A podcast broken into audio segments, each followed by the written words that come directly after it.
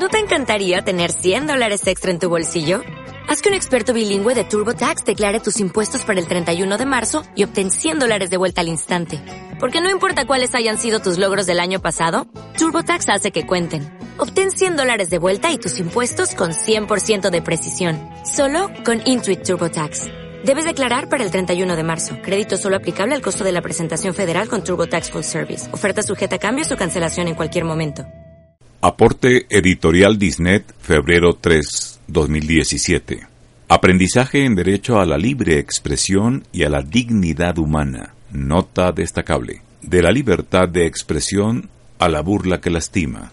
¿Es libre expresión lastimar y herir dignidad de personas? De la libertad de expresión a la burla que lastima. Cuando del talento de la caricatura se pasa al daño de herir o lastimar.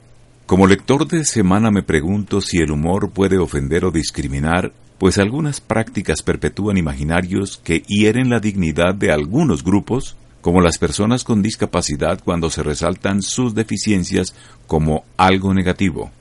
Últimamente me he sentido agredido con las columnas de Daniel Sampero Spina, en las que se enfatiza la discapacidad como algo negativo, particularmente en las columnas tituladas ¿A quién llevamos a Oslo, mi Juan? Y Los niños y el Papa, donde se hace una parodia del presidente de la República repitiendo algunas de sus palabras, centrando la burla en la disfemia, ridiculizándolo. No es que estemos restringiendo el humor, que hace parte de todas las culturas, ni los chistes con los que se juega con el imaginario y el estereotipo, pero debemos reconocer que en muchas ocasiones se puede herir o lastimar a las personas sin querer, incluso haciéndoles bullying a través de la broma fácil.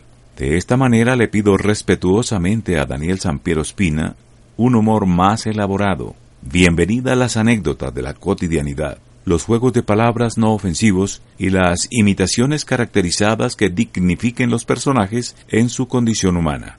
Herir o lastimar. Con este título en cartas al lector de la revista Semana, en su edición impresa publicada el 29 de enero, aparece el llamado a la reflexión al reconocido youtuber y columnista Daniel Sampero Espina, llamado realizado por el director general del Instituto Nacional para Ciegos, Carlos Parra Duzán, con tono respetuoso pero firme, en referencia a sus últimas entregas, donde el caricaturista verbal y audiovisual Sampero Espina hace especial énfasis en la discapacidad de dirigentes políticos como un tema negativo.